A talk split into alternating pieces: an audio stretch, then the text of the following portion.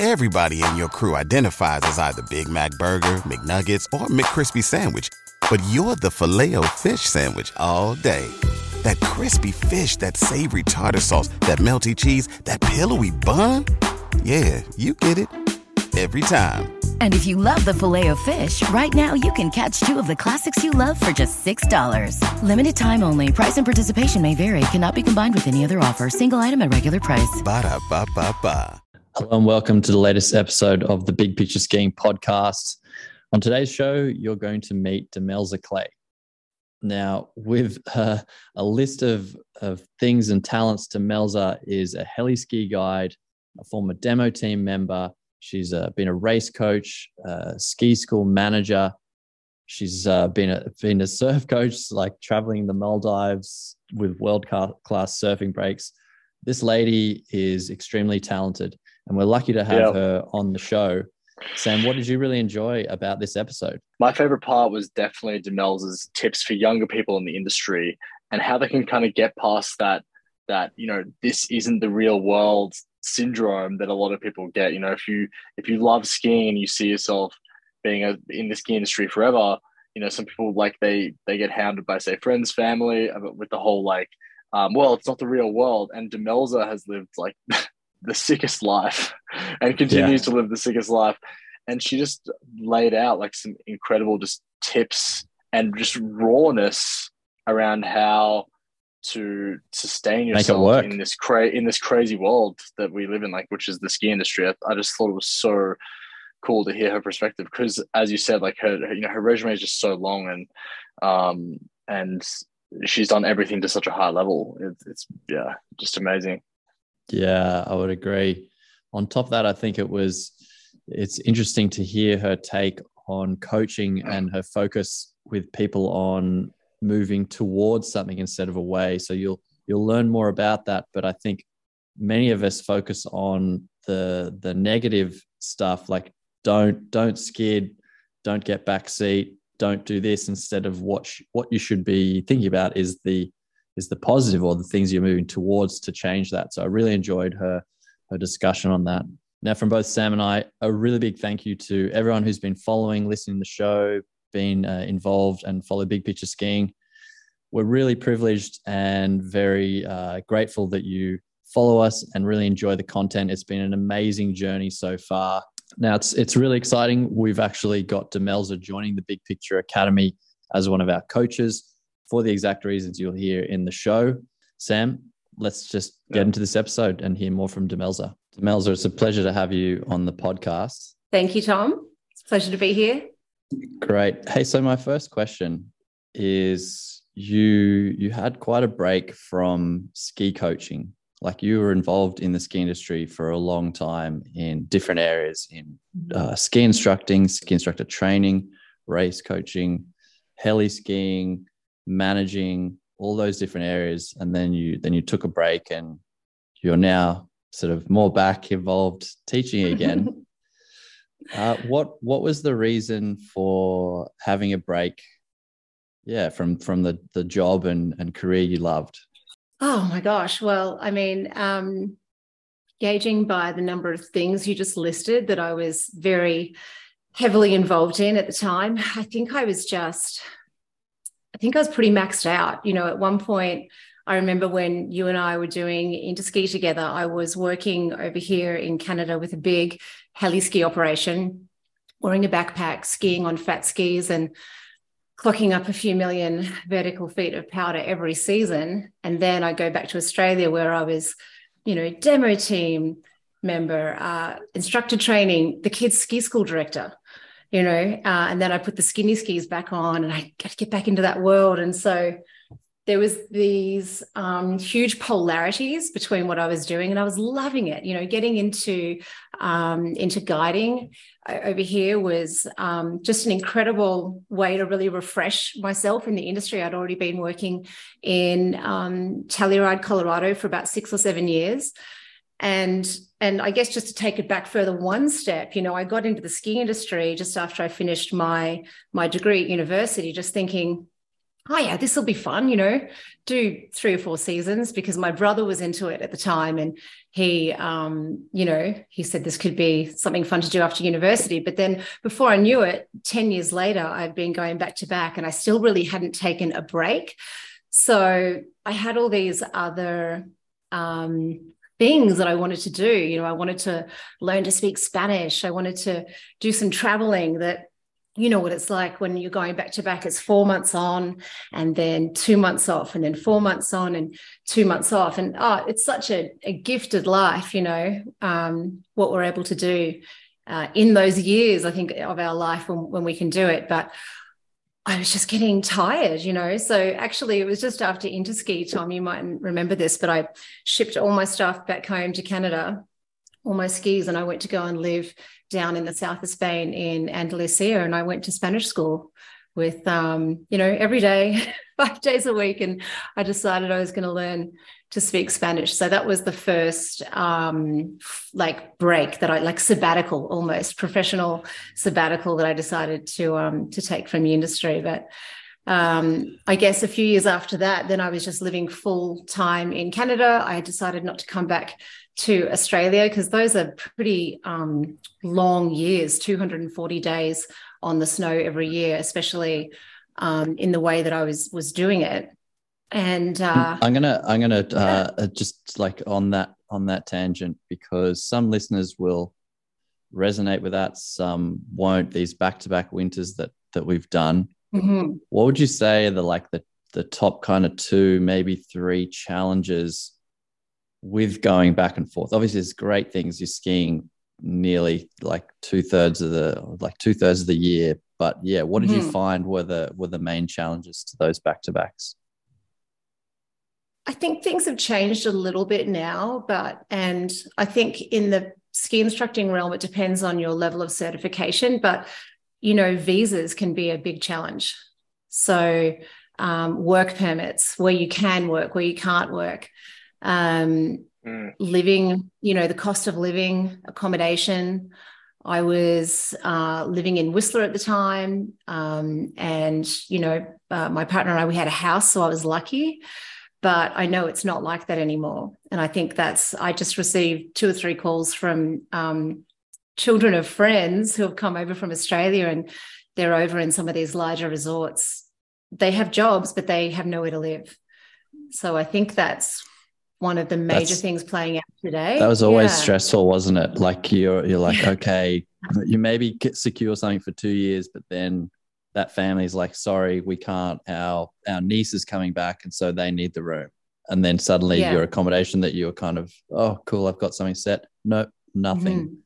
Yeah, that's really stressful. Tel- Telluride was Telluride was one of the most amazing. I, I, would go back there in a heartbeat. So if anyone from Telluride is watching or listening, I'm I'm going to come knock on your door soon. But my first few seasons there, I think the dollar was you know, hovering around 50, 60 Australian cents, um, or the other way around. Yeah. And and anyway, so we went out. You just had to go like online was a thing. You could go and look up things on the internet, but it was mostly just the, the newspaper and zooming in on the ads to see if we could find accommodation. So I had three or four friends we were all looking for rooms and or a whole house. And they said to us, okay, you want the house for four months, you have to pay first, second, last, and deposit and it worked out to be like 48,000 US dollars. how do you like? Wow. Okay, so the thing is, we're ski instructors, and we've been making all these long distance calls. I mean, all that has changed now, and um, I think that is one of the most beautiful things about getting into the industry as a young person is you learn these skills of survival you know you're traveling without your parents you are you're working you have to be really professional um, you know, it, the, the landscape has changed, but I think, um, and the number of people that you meet every single day, you might meet 50 people if you're doing group lessons and you have conversations as an 18 19 to 25 year old or something as, as you're getting started with 50 different people on the chairlift so you learn some serious people skills you know i think that's yes. one of um, yeah one of the de- really definite, great things that come definite yeah definite positive any anything yeah. else what about like um the amount of time did you ever find you were just over being on snow all the time, ski boot discomfort. Yes. yeah, yeah. That was another thing you didn't miss when you started. Def- when you stopped, yeah. sorry. When I stopped, yeah. So I guess fast forward, yeah, I, I, I left Whistler and I went home to live in Australia because I had not lived in Australia since the year 2000 for any longer than those two months. Uh, you know, aside from being up at the ski resort, but um, that expat life. And I thought, wow, Australia sounds pretty good. And and I'd really gotten quite heavily into surfing, and it just had started to take over um, everything. And I grew up skiing. Uh, I'm from Milawa, uh, just in the foothills of, of Mount Hotham, and super um, lucky to have had that experience. And uh, as I got into doing back to back seasons, I just found that surfing was the perfect way to kind of balance my body out. Skiing was all about my lower my lower body and my core, and then surfing became all about my arms and the water and being in tropical places. So I honestly, I just wanted to go home and and feel Australian for a while and, and go surfing and try and figure out where those next steps might be. You know, as as you said, I'd kind of done all these really amazing things, um, you know, heli guiding and being on the demo team and and everything. But I couldn't understand why sometimes I'd get out of the helicopter on top of some of the most amazing mountains in BC, and I, I'd just be thinking, I need to get home. I want to get home. I want to get out of these boots. Um, and yeah, I want to get to a beach somewhere. And that's one of the things that I think a lot of people in the ski industry don't understand if you don't do back to backs. It's it's it's challenging to keep that stoke going. You know, when you have just finished a winter in Australia, pardon me, and you turn up in Canada and um, your friends who do one season, they're ready. You know, they've had summer, they've been biking, and and and you're ready as well. Um, but I also think that um, you've probably heard of seasonal affective disorder. It's just that lack of sunlight throughout the year. I think that I was really starting to get a bit of a buildup of just just feeling a little low being in you know short days not a lot of sun contact on the whole body and now there's a lot more research and science and literature around that. So i definitely feel a little bit more normal when i'm when i'm getting my summers in you know? So Mm. i think at the end of the day there's an expiration date to everything. And it all just depends on the person you know how far you can go. So Demelza, it's uh, that seasonal affective disorder. It's pretty common where I live now in Sweden. yeah So, yeah. so I know, I know all about it. Um, and I actually got a, another question as well because, like, you know, just listening to you, you've done so much amazing things, and you've kind of like, you know, you've uh, explored so much of the industry in so many different ways. And, you know, but I also think like a lot of young people who get in, into the ski industry, they see it as like a bit of like a, a gap year thing, or like, and and quite often you hear that Mhm. term like, oh, are you going to go back to real life? You know, you know, like that's Mhm. that's a really common Yeah. thing to say. Oh, you going back to real life, um, and you have at times gone back to real life, but you've also kind of returned as Mhm. well um, to the Yeah. unreal life that we live, which is which is awesome. But I'd love to hear like, what would your advice be to someone who is coming in and actually thinks, oh, maybe this is like the type of thing I want to do for the rest of my life, but they keep Yeah. hearing from other people like, oh, you know, back to real life, or like, you know, it's time you to get a job or whatever. Like, what would you say to that person if you're going to give them advice? I would say just keep on learning. You know, always look for opportunities and places where you can learn. So, um, you know, I think every single year that I was involved in snow sports, I was either sitting a an instructor level, I was doing rookie trainer, I was learning to run courses, um, and then the heli ski thing. Pardon me, the heli skiing opportunity. Um, you know, I got my foot in the door because I'm a level four. So that happened because of my involvement in the ski industry.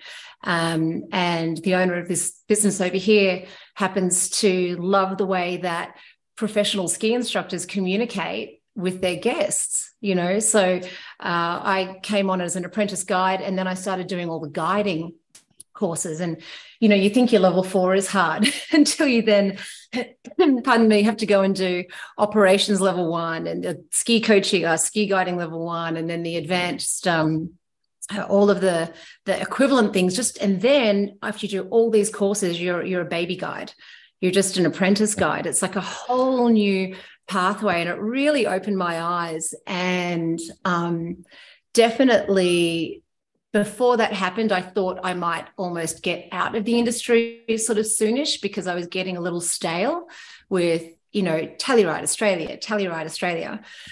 But if i could give advice to someone now it's just keep on um, taking courses and learning you know if you're a ski instructor and you want to get into backcountry um, go and do your um, AST find somewhere where you can learn um, about about snow safety. Be a professional.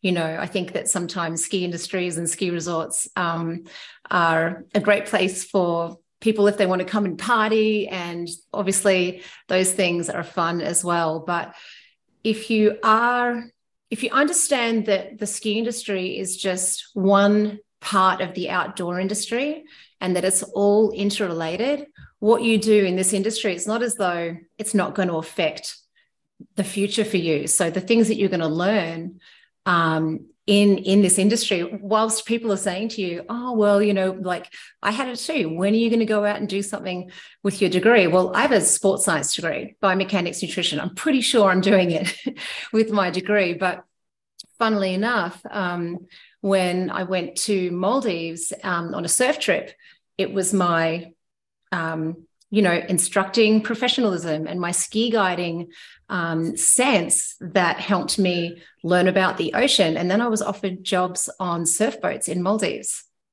Right. Yeah. So, yeah, I would just say so, understand that things things flow from from one to the other, and the ski industry mm. is not an isolated little world.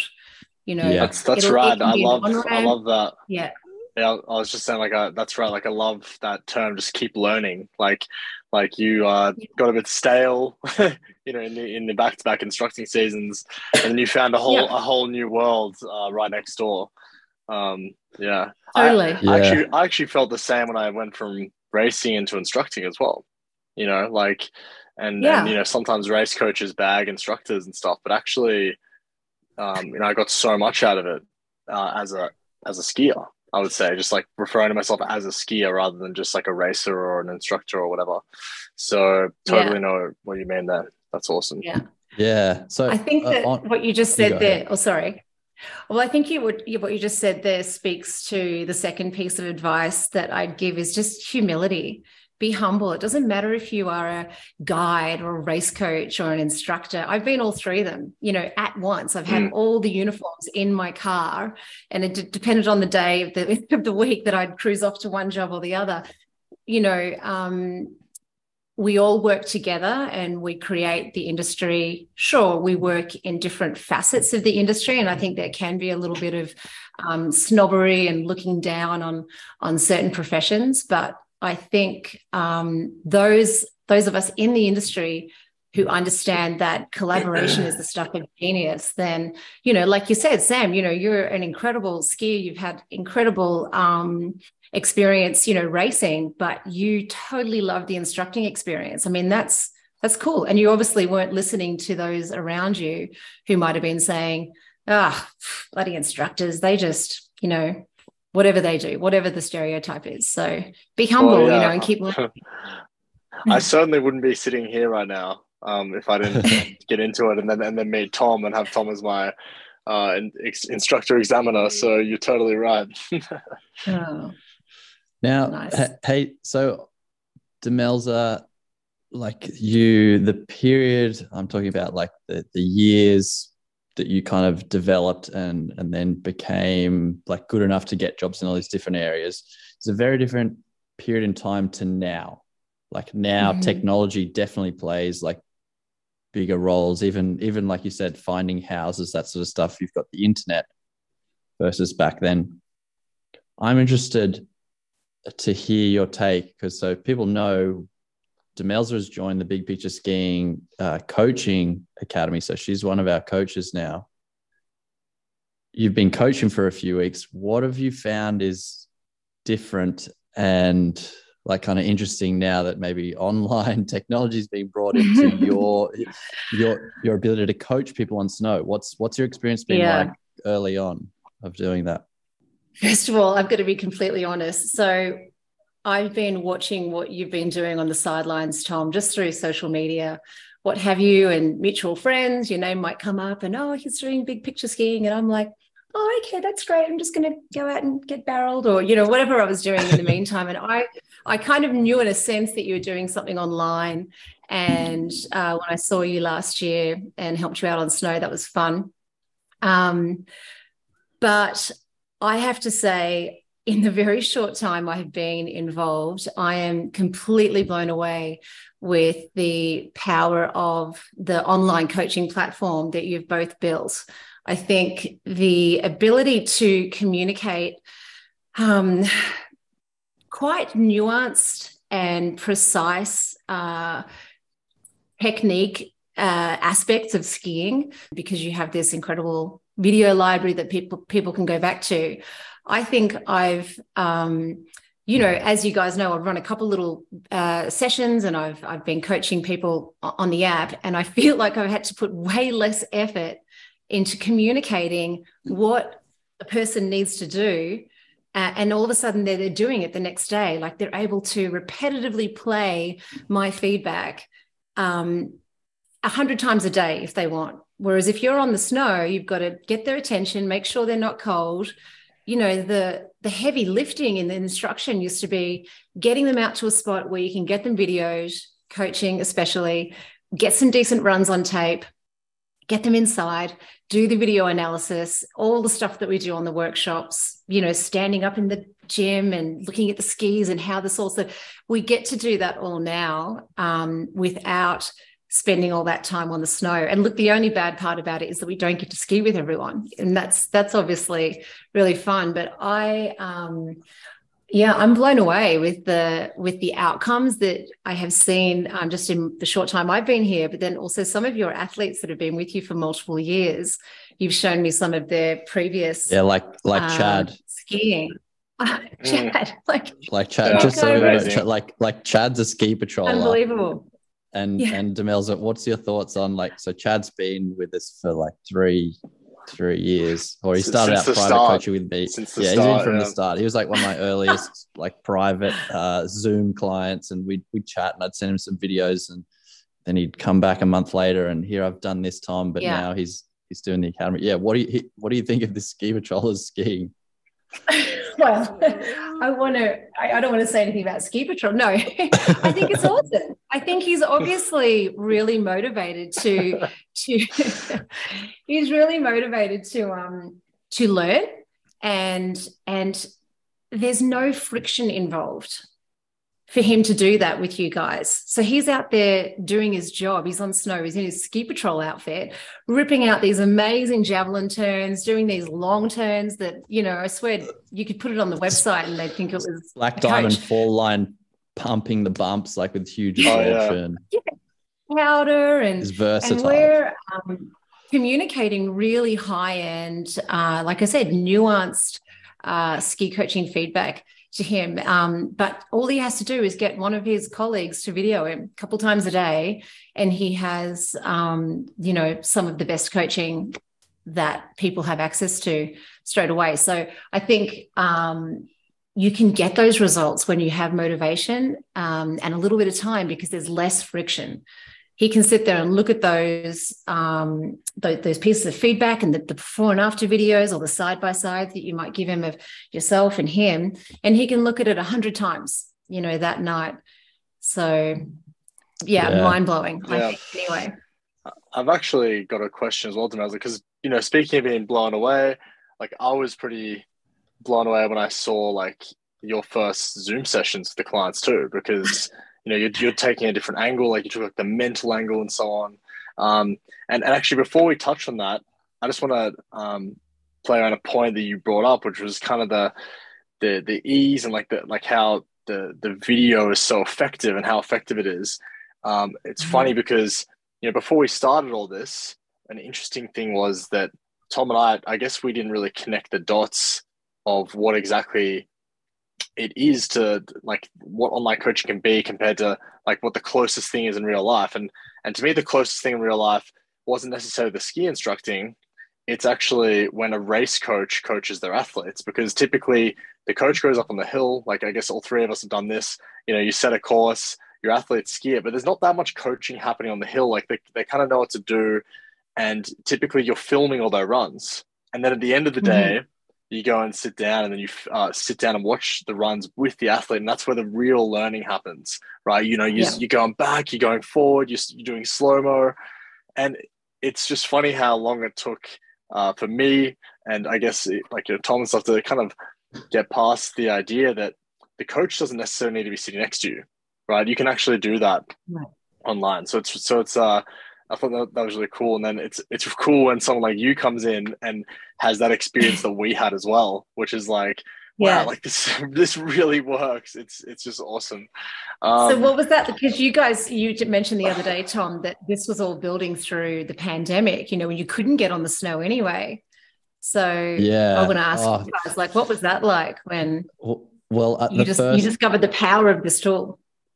Yeah, well, I'd say the first thing was frustration, honestly, because I always had the freedom to go skiing if I wanted to. And then suddenly, well, I lost the ability to have my other job, which was as almost like a, a, a therapist. So I couldn't put hands on people. That was a blessing in disguise because then I had the, I guess, the guts to then take on this this new project. But the first thing was frustration that I couldn't teach and do things the way I'd been used to doing it and get my fix of skiing. However, uh, it was it was cool because I'd already started delving into these Zoom or private sort of alignment sessions where people would uh, check out their body and and and through skiing and, and knowing about the body, I was always very good at, at, analysis of how people move, and so I got good at seeing that on a little screen and move this mm-hmm. way, that way. Show me how you twist. Oh, that's a bit weird. Like you got this old injury here, and so anyway, I started. That's what I thought that was my watch. Oops. Siri. so yeah, I started I started combining these um these skills and then seeing how I could put that yeah through an through an online platform. And I was always sort of doing it one on one. And then Sam came along and and we started to uh, like realize actually in a group setting is is is more powerful.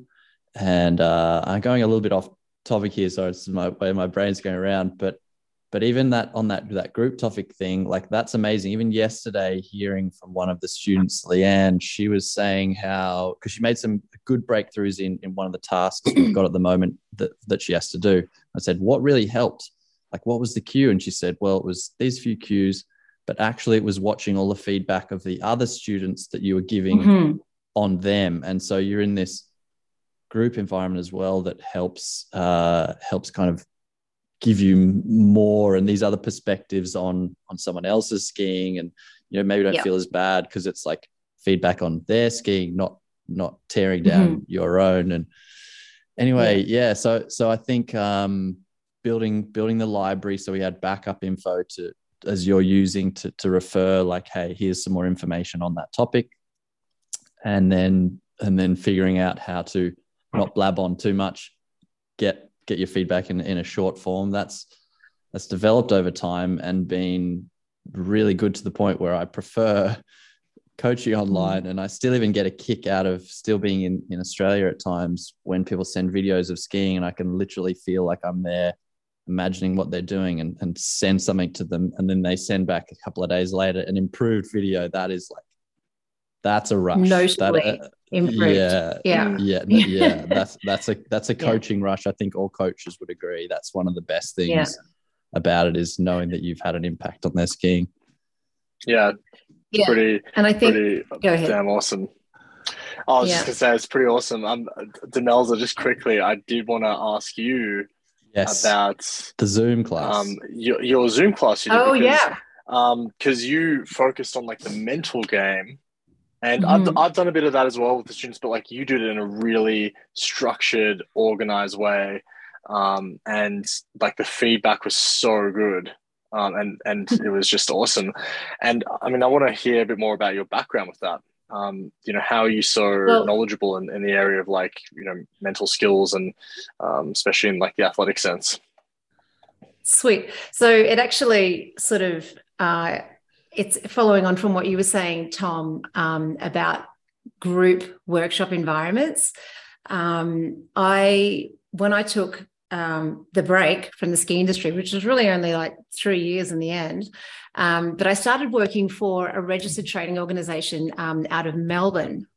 And because of my because of my my degree and my background in and she knew me from the ski industry so she knew that i could facilitate she knew that i could speak um, and communicate and and work a room and so i basically did her um, diploma of leadership coaching and mentoring and and this is a nationally recognized international coach federation training program um, with fire up coaching. If you're interested to look them up there she's really great. And she used to do a lot of the management training in um, in mount hotham. And and this is the, the, the person that comes at the start of the season. And you've probably done it at one point it was sort of like the fish training but then it was yeah. more like positive. She's you know and she was like oh they just wanted me to do fish. But she started rolling out all this like emotional intelligence and positive psychology and the catastrophic wiring concepts. And and i said to her at the end of one one session when i was managing i'm like kath what what is it that we're learning? Like i've been to university and studied psychology and this and that. And she she's like oh well, you know it's uh, positive psychology. They've just proven all these things. And she offered for me to go into, and it was neuro linguistic programming as well. NLP used to be her um, main main game. Uh, since all of those uh, subjects, or I guess um, uh, areas, fields have been rolled into the skill of coaching, but not athletic coaching. They're involved in athlete coaching, but more in professional coaching, career coaching. Um, so I went and did her qualifications so that I could come and work for her. So I, I the class that I gave the other day, I, I sat that class, you know, with her giving it, and I just remember sitting there thinking to myself, "Oh my god! Like I got on the demo team. and I'm supposed to be one of the best." Like communicators and teachers and and you know in the country and I've been telling people what not to do for 10 years. So I had one of those like moments where I was like, this is this is incredible. And I kind of started getting um, curious about going back. And so people know, eventually, I'll just yeah, so yeah. people know like the, the topic was sort of centered around the fact that people don't realize a lot of the time they are speaking to themselves negatively. So they're going out and working their skiing and saying, Oh, I'm not going to get back seat or I'm not going to skid Don't the back. turn. Yeah. Yeah. So it's, so it's focused on the negative and, and that classic yeah. example of like, well, don't think of a pink elephant. You can't not you have to think of it what first. are you thinking of when of someone it. says, yeah, yeah, yeah? And so yours yeah, is centered so, around being being aware of that, and um, and, and then also for, for, us coaches, right, Sam? It was like a really good reminder. It's like, yeah, early season, let's keep that in our forefronts when we're yeah. giving feedback.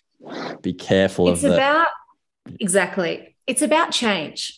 It's about engaging change. I said to everyone at the start of that class, I'm like, what is it that we're doing right now? In big picture skiing and and we decided it's like we're here to change. We're here to evolve. So what we know now um, about our wiring our catastrophic wiring is that we like to stay focused on the things we don't want because that kept us alive for millions of years. There's a storm coming. That animal might eat me. Um, i'm leaning back. You know i'm going too fast you know. So we we like you said don't think of the pink elephant. Whatever you're thinking of will become where your attention lies and that's what you're essentially your experiential um, your experience is going to be around the pink elephant or leaning back. So what are you going to do more of? You're going to lean back. So uh, in a nutshell so i i learned all these things and i just um, remember thinking oh i really wish that i'd learned that uh, 10 years ago in level one. And, and we do do like you know all the ski instruction um, certification pathways do stuff on on learning and the phases of learning um, but the the thing about our wiring and positive psychology and that the brain can actually change itself and we can create new neural pathways with intensive focus around it has to be intensive around the thing that we want is a fairly recently uh, established scientific fact. We used to believe that the, the brain was concrete and you'd get to sort of a certain level of intelligence at a certain age. And then after that, it was just a downhill slide um, to the grave. So neuroplasticity was, was, um, was confirmed in science and and so i started digging into all of that and then before i knew it i was facilitating these um, professional workshops to like ambulance victoria i'm up there with um, uh, queensland health to all these you know surgeons and doctors and registrars and you know C level uh, staff and employees of these big organizations um, and delivering these workshops that wasn't about telling them how to do their job better. It was just telling them how, how they can think better and how we have flexibility with the way we're able to talk to each other in organizations. But then the way I apply it, because we're sort of coaching ourselves all the time when we're skiing, is the way that we talk to ourselves you know if you're talking to yourself badly all the time and then yeah when i went back eventually i started doing a couple more courses for the apsi and it's classic. You can say to most i think instructors tend to fall into this trap more than race skiers because race skiers have been taught differently to review their runs and we'll talk about that in a sec but I'll say to a, an instructor, tell me what your focus is with your skiing, and they'll start listing it all. Oh, I lean back, uh, my left hand is too high, and I downstem on my left ski. Um, I rotate with my hips, and, and they'll tell you all the things they're doing wrong. And I will spend usually the first couple of days helping them um, reframing their talk. Okay, so if you weren't doing that, what would you be doing? Oh, and they had to think about it they couldn't you know their knowledge and and the thing that they were moving towards and the solution for their issue was nowhere near as clear as the problem they had we're really really good at understanding and identifying problems it's just like, our wiring like, yeah like oh i spend too much money on on shopping and you know like what what are you trying to do this year? Oh, I'm trying to not spend as much money on this. Mm-hmm. And there's a classic example. You're not focused on the thing you're moving towards. You're like, I'm just going to try and yeah. stop doing this habit. Same, same yeah. skiing. With your kids, yeah. you know, don't, don't forget your lunch. Stop running around the pool. You know, and you'll notice um, signage in different countries is now utilizing more of this move towards speech to elicit because it's very subconscious you know um, uh, walk slowly around the pool remember your lunch um, there's yeah there's, there's, you'll notice it like once you sort right. of learn a little bit about this, this wiring you see you see that the, the number of stop signs and just don't do this because our subconscious mind just kind of takes it only really identifies the subject of what we're talking. So you put a don't in front of something, the subconscious mind is going to be like, don't think of the pink elephant, you know, yeah. don't lean yeah. back.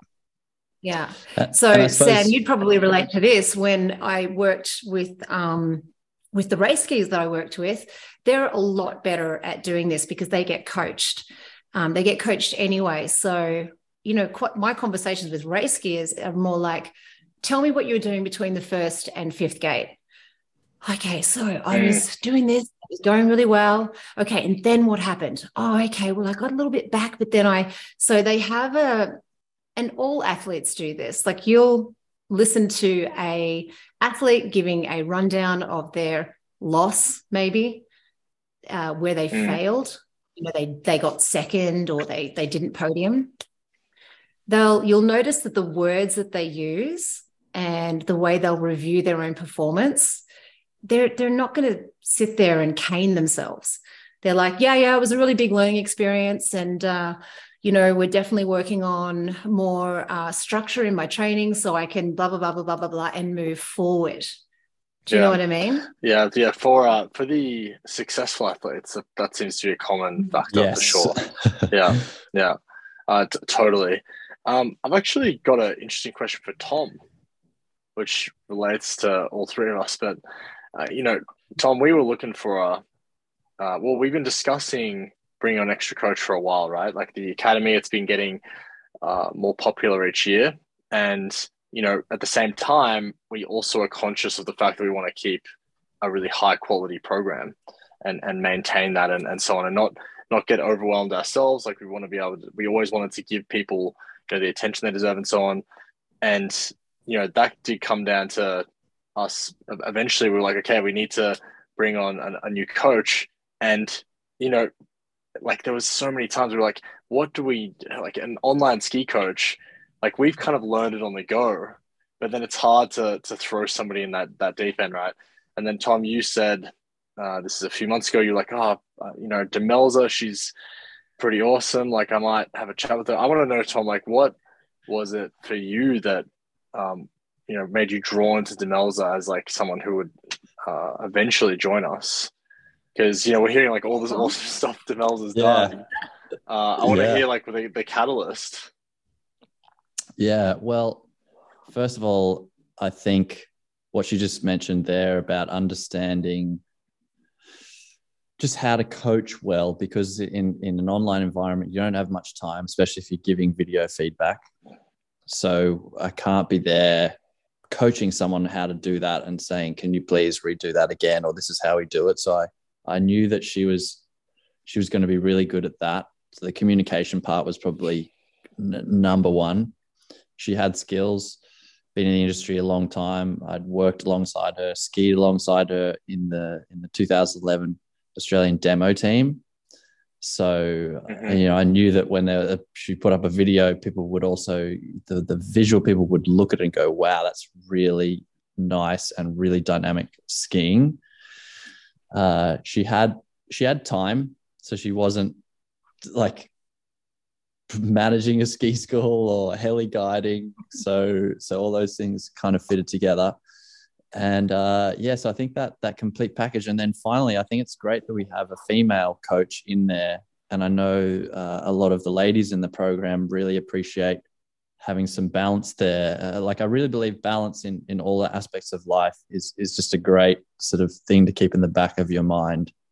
And that that was a really I mean, I think you agreed there as well. We we weren't looking for another guy. We were looking for um, a female to help to help with that. So those those were the things, and I and yeah, it's been it's been fantastic. Very very fast learner because the things that have been, you know, I know this is hard in online coaching, whatever, but you know, try and do it this way. And Demelza's has been like accelerated really fast, and people um, people are in, people enjoying it. I'm glad that you've uh, reviewed my um, video feedback session or my recordings in a positive way because they were not a minute and a half at the start. yeah, it's hard, isn't it? It is oh hard. My God. Just... I do love a chat. I've been doing these things. if you're serious about stepping up your skiing skills, listen up. I've been working closely with the Carve team for over four years, and they've just unveiled a groundbreaking feature active coaching mode. And here's the lowdown. Launch it at the top of your run and go through a quick calibration with 10 turns, and it sets a baseline just below your current skill level. From there, every turn is a challenge, adapting on the fly to your skill, terrain, and conditions. No fluff, just a gamified experience pushing you to ski better every turn. It does this by using a super thin insole lined with small pressure sensors and motion detectors. It's like having a personal coach analyzing your every move. And here's the sweet part if you hit a hot streak with excellent form and you're in for double or triple points, it's addictive, rewarding. Like I said, it's a very gamified experience and it transforms every run into a step towards better skiing. If you're intrigued, and you should be, check out Carve and dive into active coaching mode. Just Google Get Carve to find out more, and as a bonus, enter code GELLY15 to take 15% off. It's amazing. I've heard from the Carve team that now nearly over a third of the users are using active coaching mode when they go out and ski with it. So why not give it a try yourself? but yeah. actually, can I just one one other thing I'd like to you asked me that question at the start um, about the advice I'd give to people getting into the industry, and I think especially for women, is find yourself a mentor. Like female representation in the ski industry is super important. And I think that there's a lot about it that is improving. And I know for myself, um, it took me a few years until I really um, understood that there was a path forward for me uh, in doing this. And I met, um, you know, Shelley Giles and Liz Thomas, and then over here as a guide, you know, Leanne uh, Patterson, Lisa Corthals, um, Erin Heintzman, all these women that I was lucky enough to work um, alongside of, and and you know, they definitely put me through my my paces, but they also um, just showed me that there was a way you could balance things like family, um, relationships, because uh, it's hard, you know, especially now. I mean, to your credit, you guys have found a way to do what you love from, you know, Tom, you're you're sitting there doing your workshops, and I can hear the Australian birds in the background. And I know you've just been for a surf. I think it's unbelievable. So, you know, um, really, that is is such an incredible thing in itself. But I think for any young woman that's getting into the business and they think, you know what, I think this is something I'd like to do. Find yourself another woman out there that is already doing it and just ask her. Just be like hey look I, I think i just need some some help. Can you mentor me? And i bet any money she would just be chuffed to um, either help you with your skiing or you know the next job placement. Where do you want to work next? You know because uh, nowadays you know the with academies ski instructor academies um, programs all around the world i was working in japan and we had new hire instructors that i was i was hiring actually i was on the on the boat in maldives literally paddling in to go and do a couple of um, zooms to hire new instructors and some of these kids would have level three uh, CSIA, but they've never taught a class. Um, and some of the kids, you know, that come over here, they've been hired by a big international agency. You know, it's different to when to when you and I um, started, where you had to sort of know people. Hey, I can get a job in in Hinterglemm. Oh, great. Oh, Telluride, wonderful. You know, so I think just um, that concept of networking and and really go for the job you want. If someone had tapped me on the shoulder when I was a little girl, watching Warren Miller movies in the Cats nightclub, which is where they showed, you know, movies in Mount Hotham in the Arlberg in like the 80s. If someone had tapped me on the shoulder and said, Hey, see that red helicopter in that movie? You're going to end up working in that helicopter for that business. You're going to end up that that'll be you one day. I just would not have believed them in a million years you know but um mm. yeah you you just have to go for it sometimes you know yeah. at the time when i got started being an australian um, in the heli world was rare and being female was even more rare and my colleagues were super fair to me they were at the start i was a guest with a backpack you know and they let me know that and i had to prove myself i had to work really really hard which is my other piece of advice is like, this is not going to come easy. You've got to work hard. Got to work really hard. If you mm. want to ski like Tom, or you want to be able to, you know, work in in uh, in Switzerland like Sam, you've just got to put that work in and um and and go for it. Yeah, totally. That's funny. Um, I actually don't work in in Switzerland. I'm just here for for oh. the good times but um but that's but that's also what thanks he's working online is like his work must like, be nice um, must yeah, be nice I mean, I mean it's awesome like i can come to Verbier and and work hmm. um you know online for like uh for tom and and big picture and um and be here because mm-hmm. i love the place because like i really love it you know because it'd be it'd be very hard otherwise mm-hmm. um and i actually just want to touch on that because um, I mean, the representation is so important. I mean, first because ski towns would be boring as hell without the ladies there as well, right? I mean, like it's just be so boring, you know. And, and, but you see it like it's so it's so male dominated, especially in terms of yeah. the people that stick in the industry. Like there's like it really mm-hmm. teeters off. You know, there's a lot of females who come early on and and uh, you know they yeah. do level one and two, and then and then they don't stick around. A lot of guys do, and you know, when I was mm-hmm. a kid, you you mentioned uh, Shelley Giles, and I remember Shelley super well because I remember when I was like ten and below, I thought Shelley was so awesome.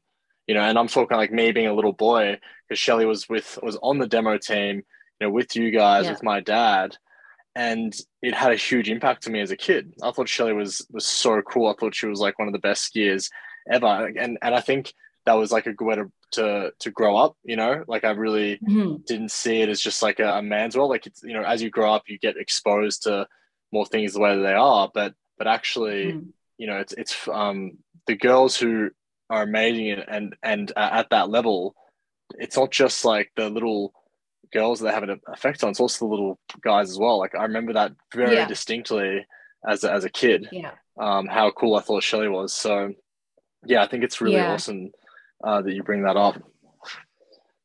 I think I, I remember um, meeting Shelley, and you know, when you're, you're well, for me, I was I just finished university. I had no money. I I think I had straight skis. Like it was 19, uh, it was the year 2000. So really just, you know, parabolics were just coming in. I borrowed my, my brother's parabolic skis and, and he wanted them straight back after the, uh, the hiring clinic. And uh, I remember meeting Shelley and, and Liz, and you don't meet, you know, they just were doing their thing, being all bright and shiny. And I used to think, oh, if I could just like get my level four and be like a little bit like that, that would be awesome. You know so having those little goals right? So i got my level four and then i was like oh god if i could like be an examiner that'd also be pretty cool you know? And then i'm an examiner and then i thought oh i'm going to give the demo team a crack you know then before i know it we're on the demo team and and and the heli guiding and and uh you know and that that definitely the, the guiding was really interesting because like I said before, learning, um, you know, the language of the mountains a little bit and getting out there and, um, you know, crevasse rescue and all this crazy stuff that we do. Um, it's more around um, rescue stuff and awareness stuff, but you also have to be this really fun person to to ski with, and and you're in this amazing environment. But things things go wrong, you know, and there's some really really tough days out there sometimes. Um, in the helicopter. But, you know, it was that experience that gave rise to doing the similar thing around Whistler. And then I was doing it in the Maldives. like, you know, literally, okay, we're going to pull up the anchor and we're leaving this world class wave and we're going to go down there to that world class wave. And, you know, and then I was in Japan um, doing this, yeah, some more backcountry stuff, really more, more hiking. But I think just, you know, stay curious. You always say in your videos, Tom, I, I like that, you know, just that that notion of like, what if, you know, what if you could do that? What if you were just there on your level one with your brother's skis, you know, in the last ski suit that your parents bought you when you were 15 or something, you know, getting ready to to take a couple years off. But what if it ended up being more? What if you ended up moving to the States or Austria or, you know, running a kids program? There's there's a lot um, there's a lot of opportunity out there if you are willing and this is the other part as well if you're willing to take on the expat life which i think you know sam you're loving it over there. And yeah. i have tried not to be an expat. It just didn't work. And um, i don't know if i'm like the absolute definition of, a, of an expat but i think in the last uh, 22 years or so i've lived in australia for about three of them maybe three or 4 mm-hmm. yeah. Full time. So um, cool. lots of returning home. But that's another thing. Like a lot of women, sort of the homing signal goes off and they feel like they want to go go back and get their house going and, and start a family. But we all know people in the industry that have done that with their kids, you know, while still doing the back to back winters. It's incredible. It oh. Oh yeah, I'm yeah. one of the, I'm one of those kids. yeah. Yeah. yeah, that's right. Thanks so much that. Like, you're a love child yeah. of that. yeah. love child. I, I my question for you, my, Sam. My, oh yeah, I'll go ahead. Actually, first, my first summer, first, yeah. the first summer I ever had in my life was in 2018. thanks, mom and dad. I and I genuinely mean thanks because I've had it. I've just had it so good, you know. But but it's funny, right? Because it's it's like southern hemisphere skiers that do that, right? The northern hemisphere yeah. skiers they're not they're not going to Australia and stuff every season. like people who work like Southern Hemisphere skiers like us, we're the ones who go back to back to back to back. Um, and and I realized that during that summer, I was like, I was like, holy crap! Like this is the first summer of my life. I realized like halfway through.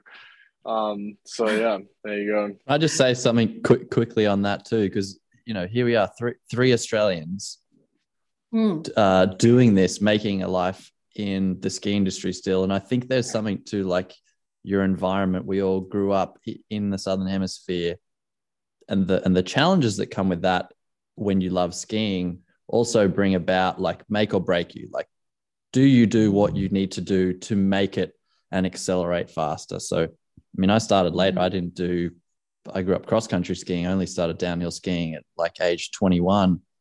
But when I got into it, it's just back, back, back, back, back and forth, doing the work and yeah, just finding every single ounce of knowledge and time to train to get better. And I think that environment encourages you a bit like you know the soccer's been on at the moment. People that are that have to play in these small backyards learned great dribbling skills because they don't have a big open field with great grass and everything's cushy. They have to do it in a constraint. Yeah. Like the challenges bring out the best in you. So anyway, I, I just think it's interesting with the, the southern hemisphere thing you're mentioning there. That, Uh, that's so true. absolutely. And actually, to I mean, to, to give us a plug, right? I, I think that you know the APSI just punches so far above its weight uh, when it comes to like how good the skiers are that they that they churn out. And I think a part of that is like you know there's like the most diehard skiers on the planet are probably Aussie because they're going back to back to back to back, you know, which is like such a funny thing to think about. But like I, I do remember like speaking of everyone you spoke you brought before, you know, Shelley and like or like you know all these other incredible skiers on that uh, demo team, especially 2011 when you guys were all in St Anton. Like that was a world class demo team, like unbelievable, and and it stayed at a very high, um, uh, like very high. oh, How do you call it? Um, level since then. I mean, that was yeah. incredible. Yeah. I'm sorry, Demelza. What was your question before? Well, I because I you know it's interesting because like let's talk about you, Sam. I have My turn. All right. talking about I have um, skied with your dad, obviously lots and lots, and I have partied with your mum before. Oh my gosh, she's fun. She's gonna love to hear this. All right. oh, um, but yeah, what an experience for you to grow up with that as well. And and I, I'm interested to hear a little bit about how, because when I got into the ski industry, I was Alistair Clay's sister. He's younger than me, my brother, and he is a legend. Um, and he does a lot of bumps coaching still now. Um, but I had just gotten in and I was Alistair Clay's sister, and it stayed that way for a while. And then he left for a while, and then he came back, and then he was Demelza Clay's brother. So Yeah. I reckon when I knew you, you probably don't remember as much because you're a teenager. You're pretty. I was taller than you. I'm just going to say that. Um, you were you were Robbo's son. Yeah. Tim Robbo's son. But I reckon now, um, I reckon now you your dad is is Is Sam's dad. Sam and Oh, just don't you know, I don't know about sometimes that. Being- think when I- growing up in growing up in the shadow of such a great um, you know, like technical master. I mean, I don't know how old was he in 2011? He was like Oh yeah, he would have been um a very early fifties, uh 51, 50. Uh, let's see. skier. Let's see. I, I can tell you exactly. It would have been 54. Yeah. Yeah. yeah, yeah, yeah. So unbelievable. And we all and we all And- looked at him as like, you know, pretty much the the picture. I can even remember Riley saying, "I just want to go follow Tim," Yeah. and just like like his short turns. And yeah, we all really admired Tim skiing. But sorry, so go ahead, Sam. Yeah, it's it's actually an interesting one because I remember. Um, so I mean, there's different. Uh, I guess, you know, it, it depends like what you want, right? Like, Dad is such an incredible technical skier, um, and and I think what's cool about him is that he has the same story as Tom. He didn't start skiing until he was 21, and Hmm. just like became such a devoted like almost like priest of the sport, you know, and it's just been his entire life since. And now I guess he's done, I think he just did his 45th season at Thredbo. So he's the longest serving instructor in Thredbo. Um, and, you know, I'm so lucky to be his son in that way because, you know, I mean, who knows what I would have done with my life? Like I've lived an incredibly a privileged life to, to grow up with something like skiing. And mm. um, and I think I'm still Robbo's son. I was back in Thredbo in, in July for the first time in five years. And I reckon I'm still definitely Robbo's son because it seems like, you know, everybody knows him, even yeah. the new the new people on the ski school, they're all like, Oh, I that wish. old guy rips, eh? Um, and there was a really like maybe I oh, I can tell this. I just won't say any names. In fact, I don't know the names. Um, you'll you guys will like this though. So dad, you know, he coaches the um, level four race, and he usually takes out the uh, and he's he's still doing level four coaching in Thredbo. Cool. And there was uh, a new person who was new this season, and they um they got put in dad's group, right? So they go out there. It's level four race coaching that dad's taking, and and she uh, went back and said to Matt Smith, who's the director there, like the training director, she said, "Who's this old guy? Like, I should, you know, you should put me in a group with a good skier. Like, I don't want to be coached by this old fart, like more or less." and and and then Matt Smith said to, said to this person, "If you can beat him in the course, I will pass you."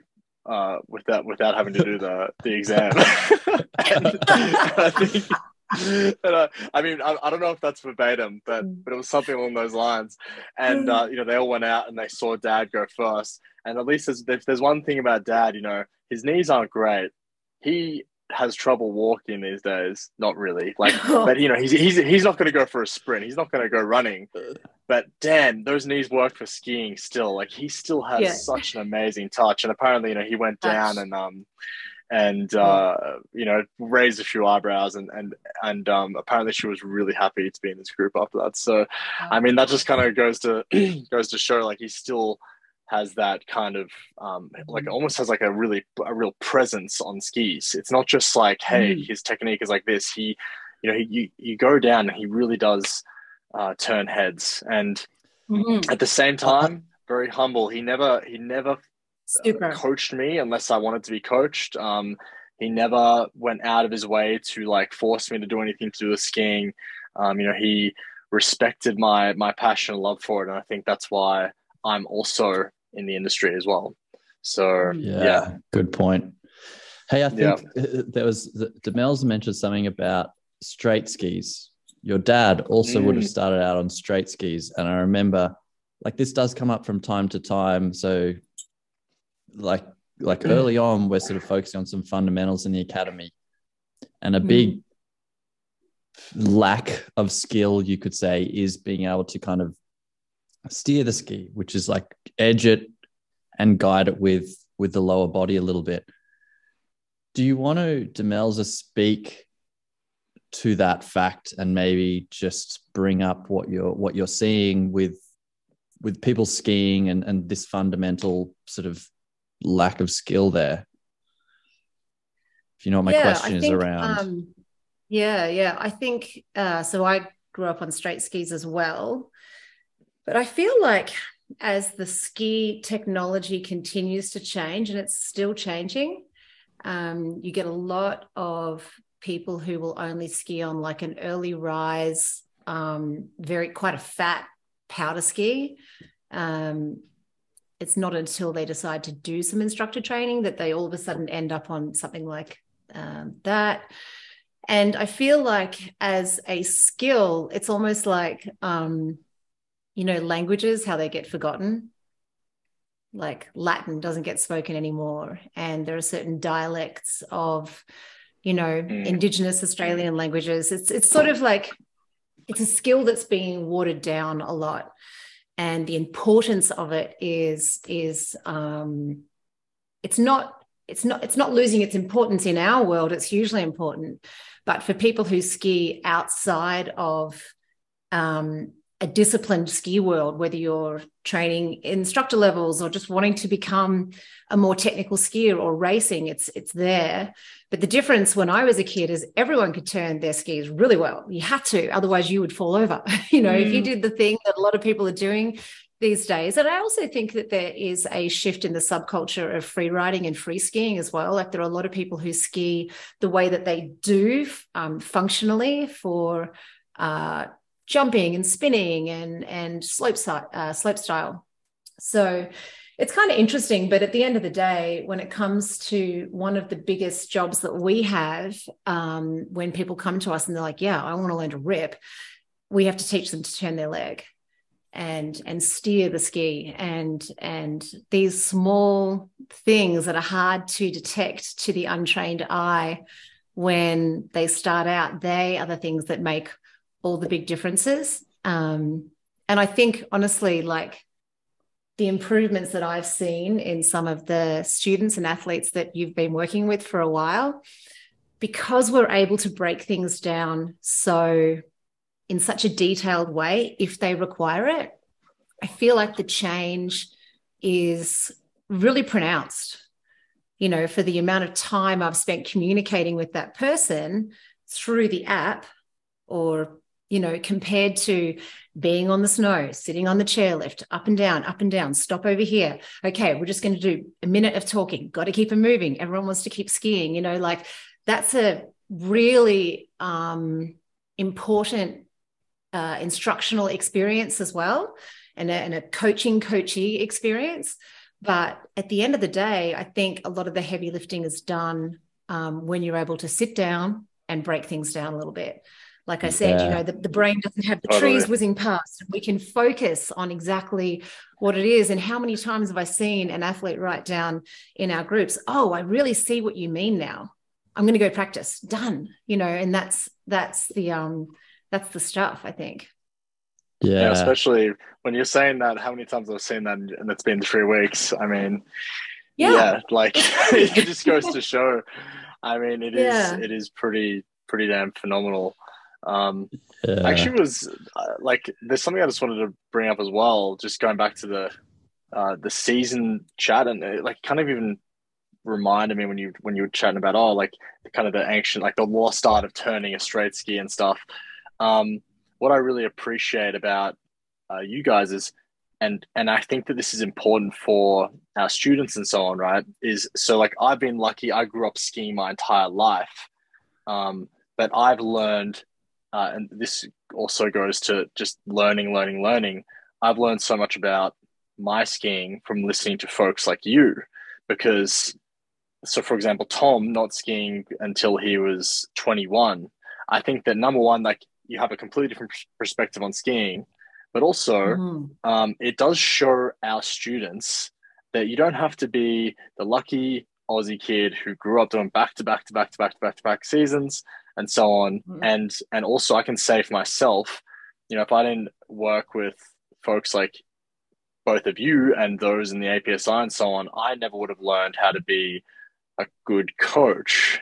Right. There's a mm. lot of people that like, you know, you kind of assume, oh, you'd be a good coach, but and they've skied their entire life. But actually, um, you know, if you want to be someone that's really pedagogic, it, it actually can help to to have started later as well. So, mm. um, yeah, I just thought that was a just kind of an interesting point, and like it just uh, came over me mm-hmm. again when you were describing development, just like even in your experience, like something going from like growing up skiing on straight skis, uh, you know how even some of that skill still translates to what we need to do today as well and how then you're like even taking some of that speaking to our yeah. to the clients with uh you know to the athletes and clients yeah. with it uh, about it so yeah i, I think, think sam it's really interesting because yeah totally like i think um you know when i was coaching i didn't coach race skiers forever in australia but i definitely you know did it and there'd be quite a few of the young racers who had gone through those early years of FIS and okay, this is this is not working out for me. I'm not going to keep doing, but they get into coaching. And we'd be like, oh God, here we go. You know, because the best mm. skier that comes out of the race squad is not normally the best coach. And it's it's a humility thing.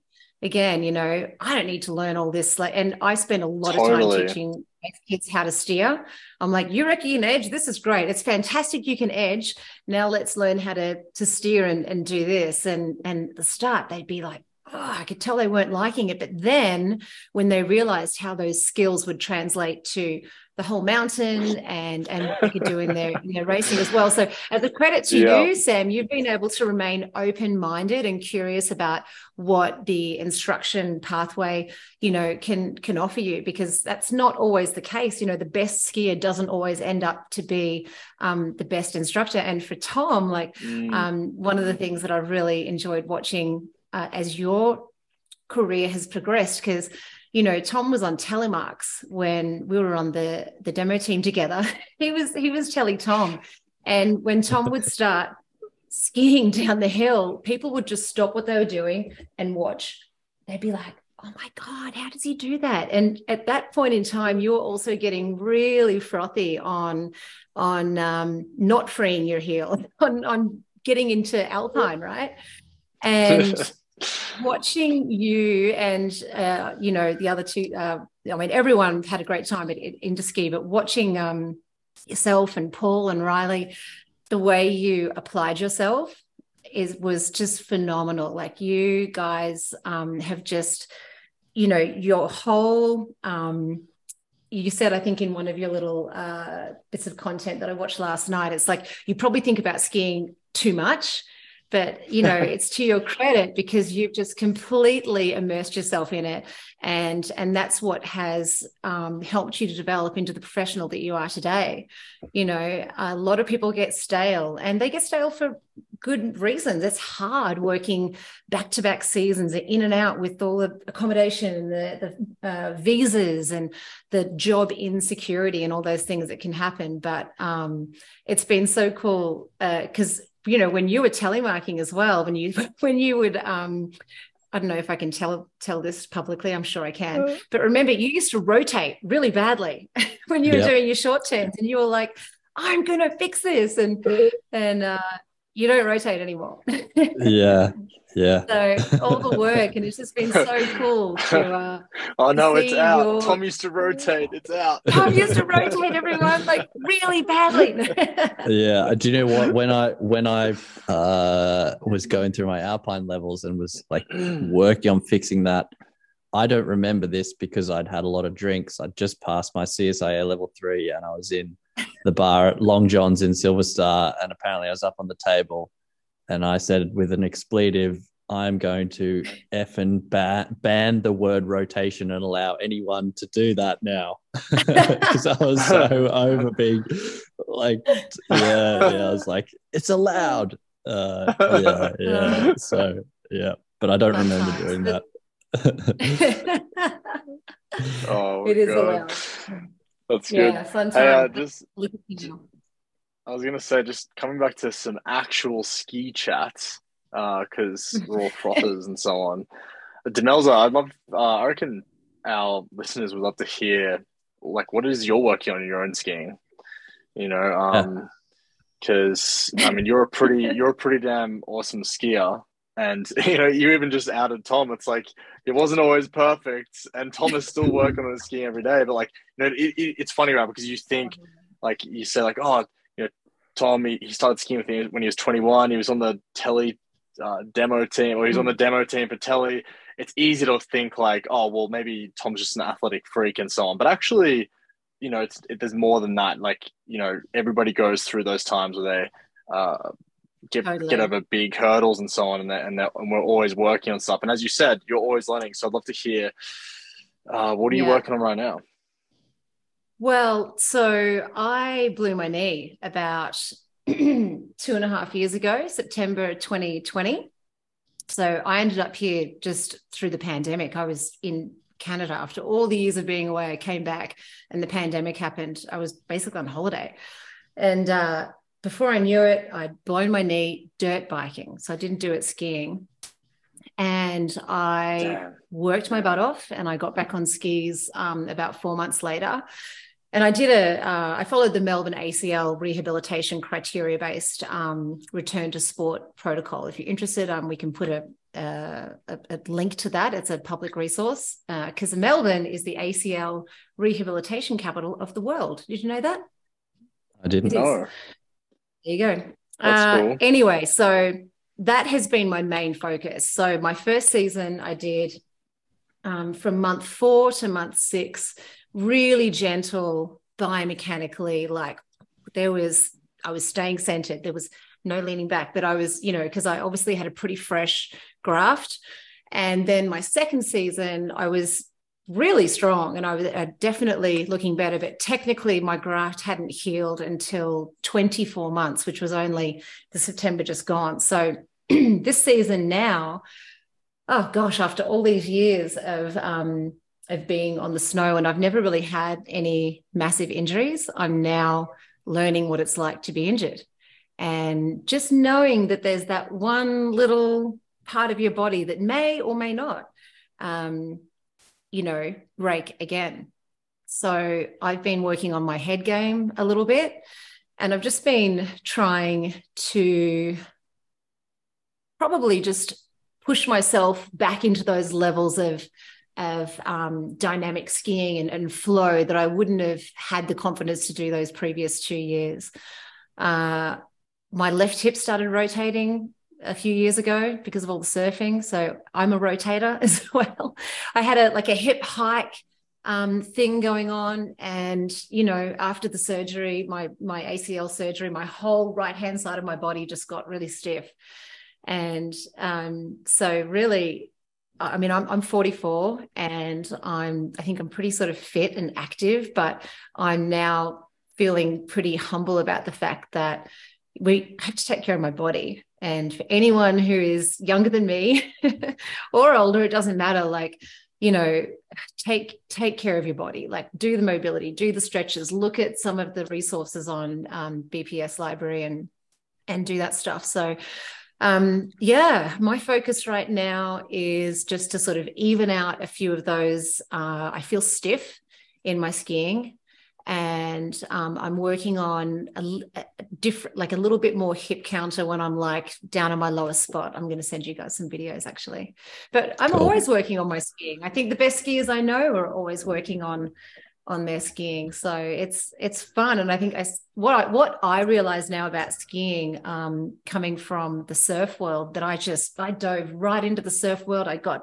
you know just went full mermaid style for a while there because surfing gets talked about as a lifestyle and an art form. You know, it's not just a sport. And I think skiing is exactly the same way. Um, we don't have to all ski the exact same way. It, it can be a way we sort of express ourselves, the way we like to move on the snow. And maybe we want, we want to let the arms kind of like fly up a little bit or um, get into the powder and it doesn't have to be this really like regimented like thing that um, sometimes it can appear that way for people. So i like to um, try and communicate to that to people who are trying to to bring more discipline into their skiing.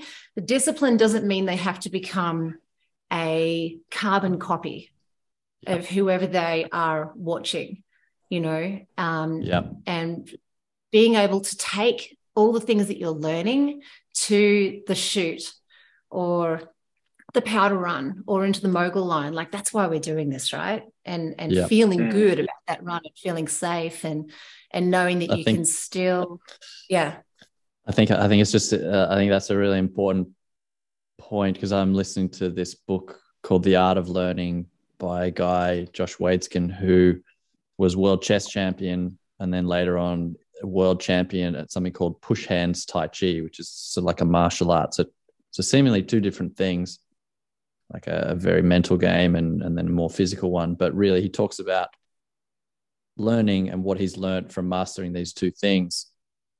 And at this point, he's really emphasizing I don't think like people don't do the basics and the fundamentals enough which is i guess what you're saying that it's not being stiff and robotic. It's really being like curious and in, and like taking an in-depth approach to see like at a really slow speed can i make such a really nice like arced turn with just the right amount of edge the balance in the right spot the the gradual turning and sort of like pay attention to what's going on there and and build up from there? Because the champions can all kind of do that and they've gone through working on that sort of stuff and that gives them the ability to be creative thereafter. So i think it's important like like for me i distinguish that like robotic sort of stuff as i would i would describe it more as like taking the time to really take away a lot of the the factors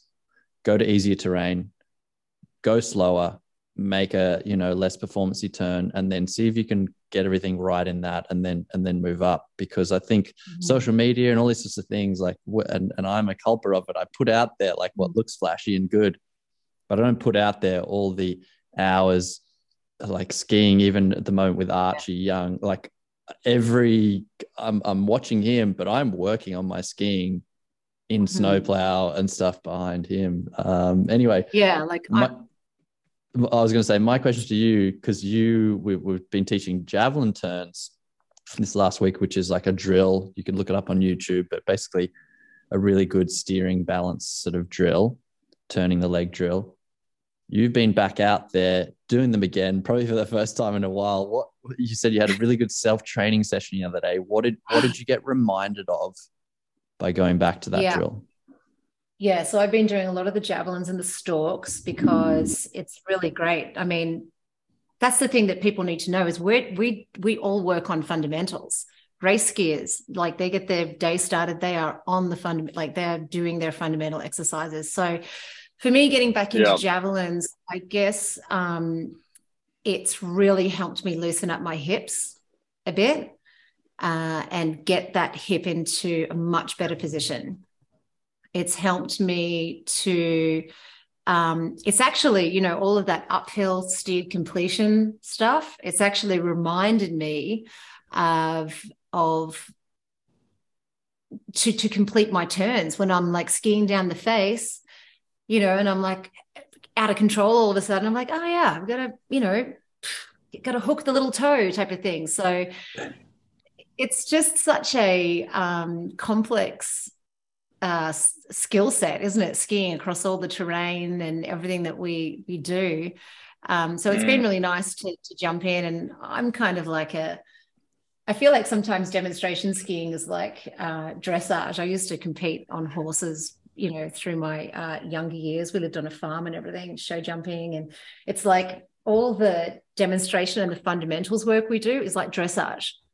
you know, on the horse when you're horse people will get that so it's just slowing everything down and helping you to to all of those uh, areas that need improvement will just come they become highlighted when when we're doing that so yeah mm. i've um, yeah. it's reminded me of, yeah which leg is weaker which one is stronger and slow yeah, it down enough funny, that you can uh, actually fix it yeah I, I, th- I think um just on that note like what's funny is like you know tom was saying like yeah like on on well on the big picture skiing instagram like we post a lot of videos of us ripping around. What's cool about that is like you know people like those and then they they get introduced to us. Mm-hmm. And then we have other clips where it's like just us doing slow drills and so on. And, and if they like that then maybe they want to explore further with us you know. But but of course it is like the cool skiing is is definitely the coolest. But you know as tom was saying like we're all working uh, and and you said this as well, Demez, like we're all working on slow stuff as well.